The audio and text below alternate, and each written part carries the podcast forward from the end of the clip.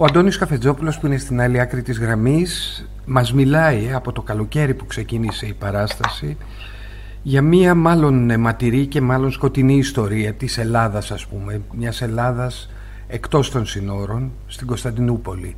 Το κάποτε στο Βόσπορο η παράσταση σε σκηνοθεσία της Σοφίας Πυράτου είναι ακριβώς αυτό η περίπτωση, η ζωή των Ελλήνων της Κωνσταντινούπολης πάνω στις διώξεις. Μιλάμε για το 1955, αν και υπήρξαν και μετά νέες εκαθαρίσεις, νέα πογκρόμ. Το έχετε μελετήσει το θέμα τόσο καιρό, κύριε Καφετζόπουλε; Ε, κοιτάξτε, επειδή έζησα κατά κάποιο τρόπο τα γεγονότα και όταν λέω κατά κάποιο τρόπο το 1955 ήμουν μόλις 4 χρονών. Ναι. Αλλά ήμουν στην Κωνσταντινούπολη φυσικά εκεί γεννήθηκα, εκεί μεγάλωσα. Είναι ένα πολύ πώς να πω, όχι ακριβώς μελετημένο κεφάλαιο της ζωής μου, αλλά πάντως πολύ έντονο. Ναι. Υπάρχουν μνήμες ή νομίζω ότι υπάρχουν μνήμες. Νομίζετε ότι υπάρχουν πολλά που δεν... χρονών, ναι, πιθανόν θυμάσαι πράγματα που σου είπαν, που σου αφηγήθηκαν και όχι ακριβώς. Αλλά εικόνες υπάρχουν.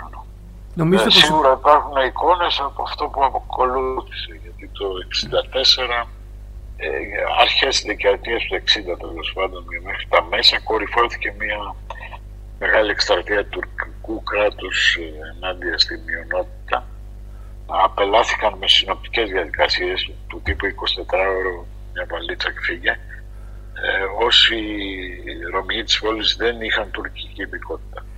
Mm. Η δική μου οικογένεια είχαμε όλοι τουρκική ηθαγένεια.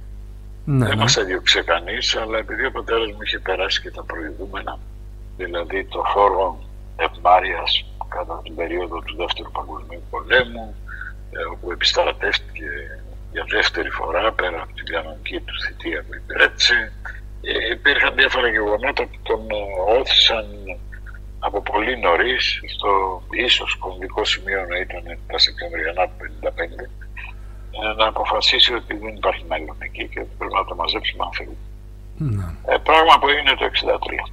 Στη συνέχεια του πογκρόμου, ας πούμε, αυτού του συνεχιζόμενου πογκρόμου κατά των Ελλήνων της πόλης. Ε, ναι, κοιτάξτε, το 1955 ήταν μια κατευθυνόμενη κατά μια θεωρία, μη κατευθυνόμενη αλλά μια κατάσταση στην οποία παρασύρθηκε και το επίσημο τουρκικό κράτος τα σύνορα σε αυτές τις περιπτώσεις είναι θολάπετα, δεν ξέρεις ας πούμε, σε ποιο βαθμό υποκινήθηκαν πράξεις ε, βίαιες και σε ποιο βαθμό ήταν αυθόρμητο το ξέσπασμα. Πάντως υπήρξε ένα ξέσπασμα. Καταστράφηκε ότι ελληνικό υπήρχε στην Κωνσταντινούπολη και πήρε μπάλα και διάφορα άλλα ονόματα που δεν ακούγονταν τουρκικά. Σε μαγαζιά, σπίτια, επιχειρήσεις, ε, αθλητικούς συλλόγους, ε, φυσικά εκκλησίες, μοναστήρια και νεκροταφεία. Ε, αυτό ήταν ένα πολύ βίαιο γεγονός και το να το αποδίδουμε όλος σε, στο οργανωμένο τουρκικό κράτος είναι κατά τη γνώμη μου λίγο συσκοτιστικό. Προφανώς υπήρχε και στην τουρκική κοινωνία με συσσωρευμένη οργή. Δεν ξέρω ενάντια σε τι, όχι αναγκαστικά ενάντια στους Έλληνες όλους. Αλλά μια συσσωρευμένη οργή που ξέσπασε ένα πολύ βίαιο τρόπο για λιγότερο από ένα 24 ώρο. Τόσο κράτησαν τα γεγονότα. Αφού να καταλάβετε και ήρθε στρατιωτικός νόμος. Ναι. Απαγορεύτηκε η κυκλοφορία, βγήκαν στην, στην Κωνσταντινούπολη τα τάγκς. Έγινε ένα πατατράκ. Μετά από αυτό νομίζω ότι και οι πιο φανατικοί Κωνσταντινοπολίτες, δηλαδή αυτοί που έλεγαν εδώ είναι η πατρίδα μου, εδώ θα μείνω, άρχισαν να σκέφτονται ότι το μέλλον τους είναι μετρημένο στην Κωνσταντινούπολη. Αυτό το ολοκλήρωσε επίσημα πια το τουρκικό κράτος ε, δεκαετία του 60. Mm. Δηλαδή διώξανε όσοι μπορούσαν. Ξέρετε, το διώχνω από τους μη Τούρκους υπηκόους. Συνήθως στις περισσότερες περιπτώσεις σήμαινε ότι ο σύζυγος ας πούμε είχε ελληνική υπηκότητα, η σύζυγος Τούρκη έπρεπε να φύγουν όλοι μαζί, δεν γινόταν να χωριστούν οικογένειες. Ναι, ε, αυτό ήταν και το τραγικό. Ναι, αυτό ήταν ένας οργανωμένος διωγμός του τουρκικού κράτους ενάντια στην μειονότητα. Το ελληνικό κράτος έκανε γαργάρες. Ναι. Ε, εννοώ ότι αντιμετώπισε το θέμα μέχρι πολύ αργά. Εγώ πήρα ελληνική υπηκότητα τη δεκαετία του 90, μέχρι τότε ήμουν χωρίς χαρτιά, χωρίς διαβατήριο. Με μια ευνοϊκή μεταχείριση παράτυπη εκ μέρους της ελληνικής πολιτείας μου δίνανε μια προσωρινή ταυτότητα κάτι σαν άδεια παραμονής αλλοδαπού που έγραφε πάνω ότι είμαι ομογενής και ως εκ τούτου να μην τα πρίζουν πολύ στον δρόμο. ναι. Δεν είχα διαβατήριο γιατί στα χαρτιά του ελληνικού κράτους αμήχανο προσπαθούσε να διατηρήσει την εικόνα ότι υπάρχει ακόμα η, η ελληνική μειονότητα στην πόλη. Οι ήταν μια αδιέξοδη πολιτική και οι Κωνσταντινοπολίτες λύσαν το πρόβλημα ο καθένας με τον τρόπο που το ταιριάζει καλύτερα. Άλλοι κάποιοι δεν άντεξαν πολύ νωρίς, πήγανε εθελοντικά κατατάχθηκαν στον ελληνικό στρατό. Υπήρχε μια διαδικασία για να πάρουν τέλος διαβατήριο και υπηκότητα. Κάποιοι άλλοι, όπως εγώ, περιμέναμε να γίνει κάποια ρύθμιση. Έγινε μία στο τέλος της δεκαετίας του 80.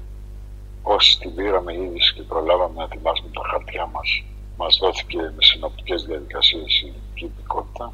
Και κάποιοι άλλοι, όπως η μητέρα μου που πέθανε πέρσι 100 χρονών, διατήρησαν μέχρι το τέλος την τουρκική υπηκότητα. Δεν είχαν κανένα λόγο να την αλλάξουν. Μιλούσαμε για τη συγκεντρωμένη την ε, οργή αυτή που ξεκίνησε το πογκρόμ και την δίωξη, το διωγμό των Ελλήνων της πόλης. Έχετε την αίσθηση πως υπάρχει κάτι ανάλογο σήμερα, δηλαδή και εκεί ήταν οι ξένοι και εδώ έχουμε τους ξένους. Υπάρχει πάντα ένα, μια συσσωρευμένη οργή η οποία προσπαθεί να εκτονωθεί πάνω σε ανθρώπους που δεν είναι υποχρεωτικά το ίδιο δυνατοί. Κοιτάξτε, από μια άποψη ο παραλληλισμός που κάνετε έχει μια βάση. Από την άλλη, μιλάμε για τελείως διαφορετικά πράγματα. Η, η, η ελληνική της πόλης ήταν γηγενής μειονότητα. Ήταν άνθρωποι που ε, ζούσαν εκεί. Πολλές, ζούσαν, γεννήθηκαν εκεί, αυτή ήταν η πατρίδα τους. Ήταν ναι, ναι. ντόπιοι. Ισχύει ότι αυτό δεν ισχύει. Ένα μεγάλο μέρος της οργής που ξέσπασε ήταν άνθρωποι εσωτερικής μετανάστευσης. Δηλαδή Τούρκοι και Κούρδοι πολύ συχνά. Ναι. Και μιλάω για τα γεγονότα του 1955, οι οποίοι είχαν έρθει ως έπικοι στην Κωνσταντινούπολη και επειδή υπήρχε μια κατακραυγή κατά των Ελλήνων και επειδή προφανώς είχαν και άλλα οξύτατα κοινωνικά προβλήματα, έγινε αυτό το οδυνηρό και εν μέρει αιματηρό, ας πούμε, γιατί είχαμε και νεκρούς. Ξέσπασμα. Είναι τελείως διαφορετικά τα πράγματα. Αλλά ο λαϊκισμός φαίνεται ότι είναι παρόν και στι δύο περιπτώσεις. Ναι. Και εδώ όταν αποδίδαμε όλα τα κακά, θυμάστε πριν 15-20 χρόνια στους Αλβανούς και τώρα που τα αποδίδουμε σε όποια φυλή. Ναι, ναι, περισσότερο στους ε, αλόθρησκους δηλαδή αυτούς ναι. που έχουν στη θρησκεία τους στο Ισλάμ. Ο λαϊκισμός το υποκινεί και τότε το υποκίνησε και τώρα το υποκινεί. Τη λαϊκή κατακραυγή, το λαϊκό μέρος. Από αυτό δεν γλιτώνουμε λοιπόν. Δεν νομίζω ότι είναι μέρος της ανθρώπινης φύσης. Στην παράσταση κάποτε στο Βόσπορο του Άκη Δήμου, σε σκηνοθεσία της Σοφίας Πυράτου, μια παράσταση με πολλούς στάρ, να το πω, πρωταγωνιστές. Πρώτα απ' όλα τώρα πια τον Γιώργο Αρμένη, έναν παλέμαχο του θεάτρου, τον Δημήτρη Πιατά, την ε, ναι. Ευαγγελία... Ναι. Πολλούς, πολλούς στάρ μαζί σε ένα story για αυτό το διωγμό ή μάλλον για τη ζωή και το διωγμό των Ελλήνων της πόλης. Πιστεύετε πως στην παράσταση αυτή μπαίνουν και τα πολιτικά στοιχεία μέσα; Υπάρχει δηλαδή πάνω στη σκηνή γλαφυρά αυτό που πραγματικά συνέβη και το ελληνικό κράτος και εμείς ξεχνάμε; Είναι ναι, δηλαδή μια παράσταση μνήμης, υπενθύμησης αν θέλετε; Είναι, είναι. Το ενδιαφέρον με, την, με το έργο του Δήμου είναι ότι δεν είναι ντοκιμαντέρ, δεν προσπαθεί δηλαδή να περιγράψει τη γενική κατάσταση έχει σκύψει στις πολύ προσωπικές ιστορίες τριών-τεσσάρων Κωνσταντινοπολιτών που έζησαν αυτή την περίοδο στην πόλη και μετά εξορίστηκαν από εκεί. Έφυγαν ως πρόσφυγες, ε, όπως η δική μου οικογένεια. Ναι. Ε, και το ενδιαφέρον είναι ότι αυτοί οι άνθρωποι είχαν μια ζωή εκεί. Ζωή πολύ αναγνωρίσιμη και σε οποιοδήποτε μέρος του πλανήτη. Πάθη, έρωτες, ε, φιλοδοξίες να να πετύχουν επαγγελματικά, απογοητεύσεις, προδοσίες, ε, γάμοι που καταστρέφονται, εξόγαμα παιδιά, τέτοια πολύ κοινότοπα πράγματα που όμως είναι φωτισμένα μέσα από το, ε, από το πλαίσιο της ιστορικής στιγμής ας πούμε, που έζησαν. Και αυτό είναι ενδιαφέρον πάντα, γιατί έχεις κάτι να κάνεις ως ηθοποιός, έχεις να παίξεις ένα χαρακτήρα. Δεν έχεις να αφηγηθείς μια γενική ιστορία ως αφηγητής ντοκιμαντέρ. Σωστά. πολύ καλύτερο. Ναι. Και αυτό και μαζί με τα τραγούδια. Είναι, από αυτή την άποψη είναι πετυχημένο. Ναι. Το κάνατε περιοδία με κάποιους άλλους πρωταγωνιστές όπως ο Ηρωκλή Μιχαηλίδης όλο το καλοκαίρι. 20 θέατρα ε, νομίζω, έτσι δεν βασική, είναι. Ναι, η βασική αλλαγή ήταν ο Ιεροκλής. Κοιτάξτε, ναι. αυτή η παράσταση ξεκίνησε χωρίς καν εμένα. Ναι. Και τον Ιεροκλή. Τα πέρσι ήταν να παίξουν αυτούς τους δύο ρόλους ο, ο Στέλιος Μάινας και ο Δάνης Κατρανίδης. Για διάφορους λόγους δεν μπορούσαν να είναι το καλοκαίρι ο Δάνης πολύ προσωπικούς, ο Στέλιος γιατί είχε κλείσει κάτι άλλο. Παράσταση δεν ανέβηκε πέρσι λόγω του περσινού lockdown. Ναι, ναι. Η Σοφία και ο Τάγαρης, δηλαδή ο παραγωγός, το ήθελαν. Μου είπαν για το καλοκαίρι με την προοπτική να συνεχίσουμε για το χειμώνα και κάπως έτσι βρέθηκα εγώ. Ο Ιεροκλής είχε κλείσει κάτι άλλο για το χειμώνα. Και το Μινόρε. Ναι. ναι, είναι στον Πειραιά και στο Μινόρε και έτσι επιστρατεύτηκε. Και εσείς είστε στο Βεάκι με την παράσταση Καπατό στον Πόσφορο. Προς μεγάλη μου χαρά, ας πούμε, ο Γιώργος Αρμένης, με τον οποίο γνωριζόμαστε πάρα πολλά χρόνια, αλλά δεν έχουμε δουλέψει ποτέ. Ναι. Και φέτος έτυχε αυτό. Ποτέ δεν, δεν μπορείς να πεις ποτέ. Δεν μασάτε τα λόγια σας κύριε Καφετζόπουλε. Συνήθως βγαίνετε, πώς να πω, ευθέως. Έχετε... Μην το λέτε, όλοι μασάμε τα λόγια μας ανάλογα με την στιγμή. OK, okay, το δέχομαι, όμως κάθομαι στην ανάρτηση των 70 χρόνων σας, των 70 γενεθλίων σας. Το λυπάμαι ε, ναι, πολύ. Αυτό ήταν μια προσωπική δήλωση και ως εκ τούτου δεν είχα λόγο να είμαι διπλωματικός ούτε με τον εαυτό μου ούτε με τους συνομηλίκους μου. Ναι, το λυπάμαι πολύ, τα σκατώσαμε. Ήταν ε, πάντως κάτι που είχε και τεράστια απήχηση. Δηλαδή, εννοώ σε σχέση με τις άλλες ε, αναρτήσεις σας, είχε πολλαπλάσια αντίδραση από το κοινό και μάλιστα αποδοχή. Πολύ μεγάλη αποδοχή. Με μία έννοια συμφωνήσαν μαζί σας ότι μία γενιά ε, ολόκληρη... Ε, ήταν και μία, ένας αριθμός ανθρώπων που με βρίζαν πολύ. Πάντα υπάρχει αυτό. πάντα υπάρχει αυτό. Στα μέσα, στα, στα social media πάντα υπάρχει αυτό. Είναι προφανώς εκτονοτικό. Οι, οι συνάνθρωποι μου που έχουν τάξει τον εαυτό τους τελευταία στον κάτω από την αντιεμβολιαστική σημαία αυτή εκνευρίστηκαν πάρα πολύ με την αναφορά μου. Για τα εμβο... ναι. στην, στην πανδημία και στα εμβόλια ε, αυτοί εκνευρίστηκαν πολύ. Είμαστε πολύ, πώς να πω, πορωμένοι. Φανατιζόμαστε πολύ σε τέτοια πράγματα. Ε.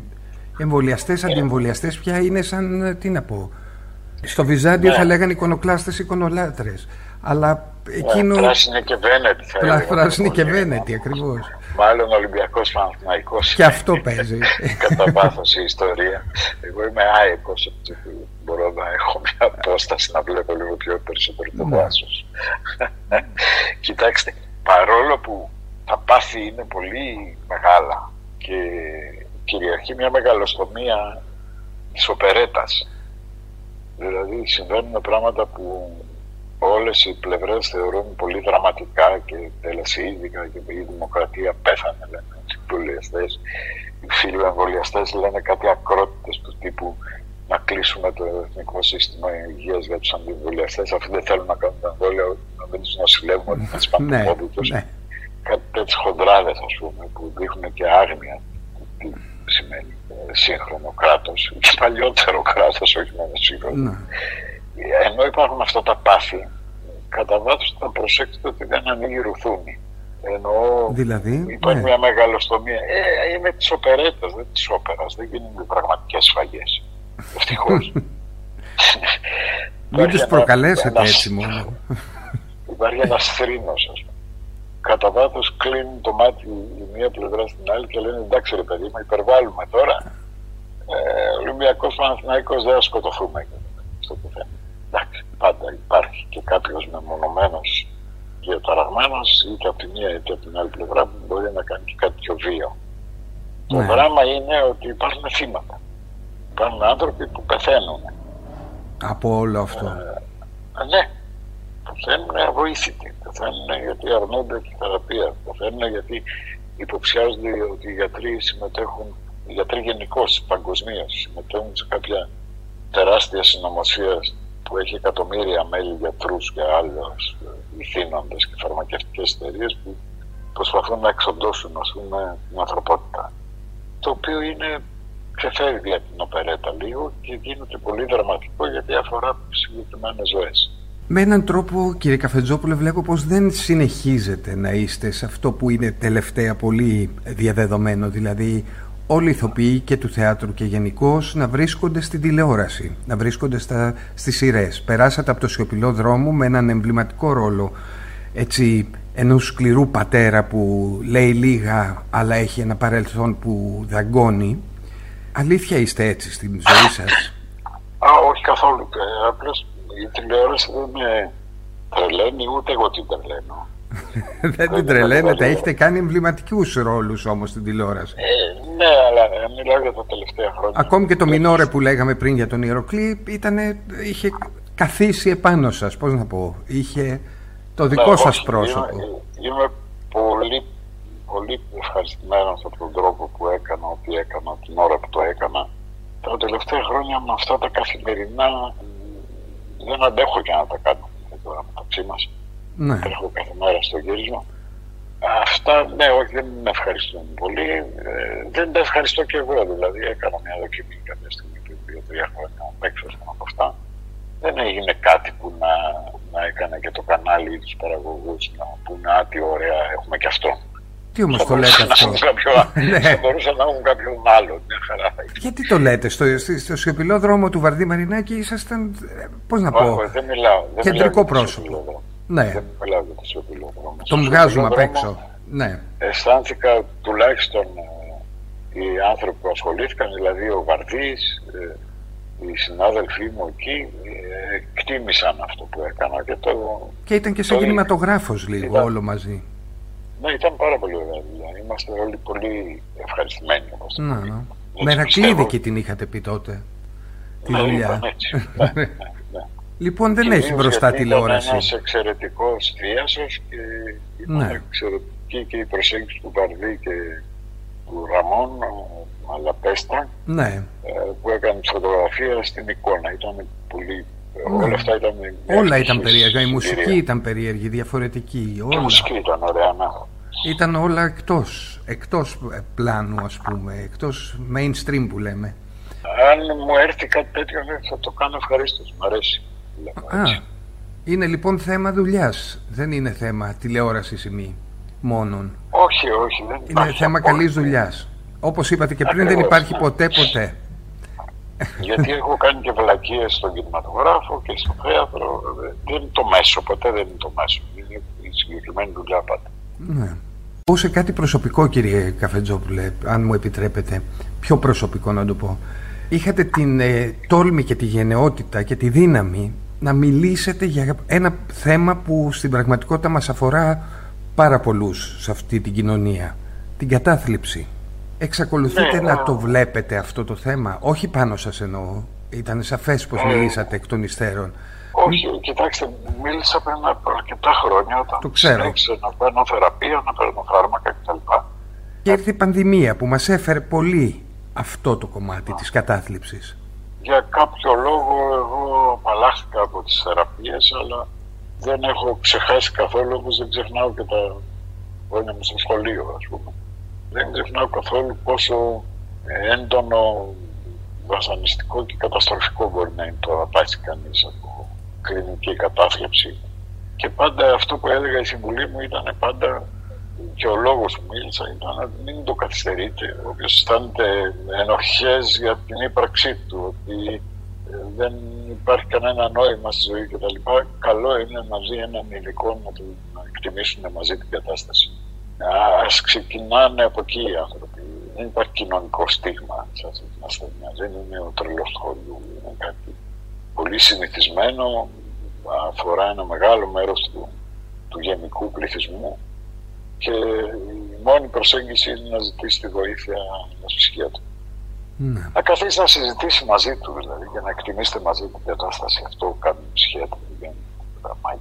Αυτό έλεγα και αυτό λέω. Ναι. Αυτή η κοινωνία της οπερέτας δεν οδηγείται μαθηματικά σε αυτή την κατάθλιψη και μετά από όλες αυτές τις κόντρες, από όλες αυτές τις δοκιμασίες όπως ήταν η καραντίνα, όπως ήταν το κλείσιμο. Όχι, όχι, δεν το πιστεύω αυτό. Η κατάθλιψη είναι προϊόν αυτού του πολύπλοκου πράγματος που έχει ο καθένας από εμάς στο κρανίο του είναι το πιο πολύπλοκο οργανωμένο αντικείμενο στο σύμπαν του ανθρώπινου εγκεφάλου. Mm-hmm. Να μια προσέγγιση λοιπόν. Και η κατάσταση είναι ένα προϊόν αυτού του, του όργανου. Ναι. Είναι σαν την, τις και το σηκώτη μας. Εκεί βέβαια τα πράγματα είναι πιο απλά και ίσως είναι και πιο βαριά με την έννοια το ότι καμιά φορά το σηκώτη δεν μπορείς να κάνεις και πολλά για το σηκώτη.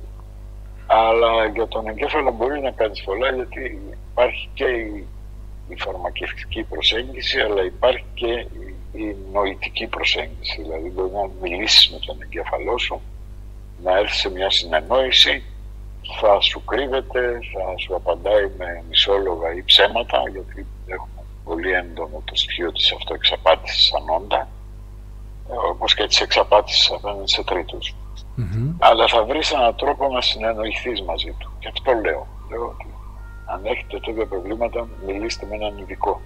Κάτι παραπάνω ξέρει, είναι δουλειά του, θα σας βοηθήσει. Mm-hmm. Τουλάχιστον στη συντριπτική πλειοψηφία των περιπτώσεων η βοήθεια είναι από σημαντική έως αξιοπρόσεκτη.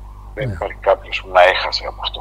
Θεατρικά υπάρχει κάποιο σχέδιο μπροστά σας, κύριε Καφετζόπουλε; Ναι, υπάρχουν. Συνήθως δεν κάνω τέτοια σχέδια. Περιμένω να μου προτείνουν πράγματα και τα κάνω. Ή δεν τα κάνω γιατί δεν μου αρέσει εγώ. Αλλά ε, τώρα έχω δύο σχέδια. Πέρσι μας το έκλεισε η καραντίνα. Ε, είχαμε ανεβάσει το ΤΑΟ. Το ΤΑΟ, ναι του Γιώργου Καφετζόπουλου. Με Του γιού σας. Ναι. ναι. Είχαμε μιλήσει και γι' αυτό με τον Γιώργο. Γιώργο και, ναι. και εμένα και ε, με κάποιο τρόπο ε, ο Στάθης πια δεν είναι στο κάδρο γιατί κάνει άλλα πράγματα. Ναι. Ε, προσπαθούμε να το ξαναανεβάσουμε.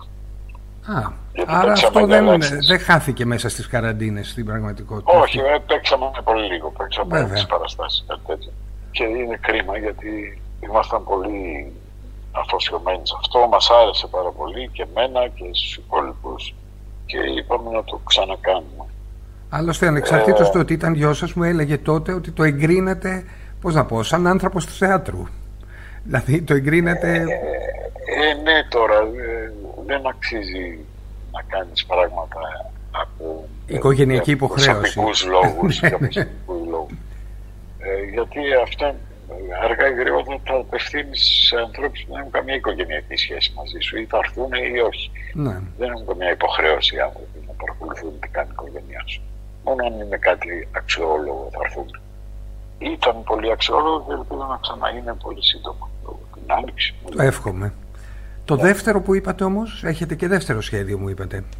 Το δεύτερο είναι μια μεγάλη παραγωγή που θα προσπαθήσω θα επιμείνω σε σε πλευρές που μπορούν να αναλάβουν μια τέτοια παραγωγή να το κάνω είτε στο εθνικό είτε σε κάποιο από, από αυτά τα ιδρύματα που υπάρχουν δύο πια είναι το, ναι. το Νιάρχος και το Νάση, Νάση ή το κρατικό Βορείο Ελλάδας αλλά πάντως θέλει κάποιο τέτοιο οργανισμό είναι ένα έργο του Orson Welles που λέγεται Moby Dick σε πρόβα και αφορά μια προσέγγιση του Orson Welles πάνω στο το μυθιστόρημα Ογκόλυθο. Ναι, βέβαια. Το Melville, του Melville. το, το Moby Dick. Ναι, ναι. Αλλά φαντάζομαι από άλλη οπτική, γιατί δεν, προσωπικά δεν το ξέρω το συγκεκριμένο. Φαντάζομαι ότι είναι ε, αγαπημένος σας για να θέλετε να το κάνετε. Είναι αγαπημένοι μου όλοι αυτοί δηλαδή και το μυθιστόρημα και ο Melville γιατί μου αρέσουν πολύ και άλλα βιβλία και κυρίως ο Orson Welles είναι εις, με το Φελίνι πιο αγαπημένοι μου mm. άνθρωποι στις παραστατικές τέχνες. Άρα μένει μόνο μια μεγάλη παραγωγή να το προσεγγίσει. Ε, ναι, αυτό σε τούτο δεν είναι βιαστικό, δεν θέλω να το κάνω αύριο, αλλά ε, επειδή περνάνε και τα χρόνια νομίζω ότι ε, θα επιμείνω μέχρι τέλους να βρούμε έναν τρόπο να το κάνουμε. Το τελευταίο είναι κάτι, μια σύμπτωση κύριε Καφετζόπουλε.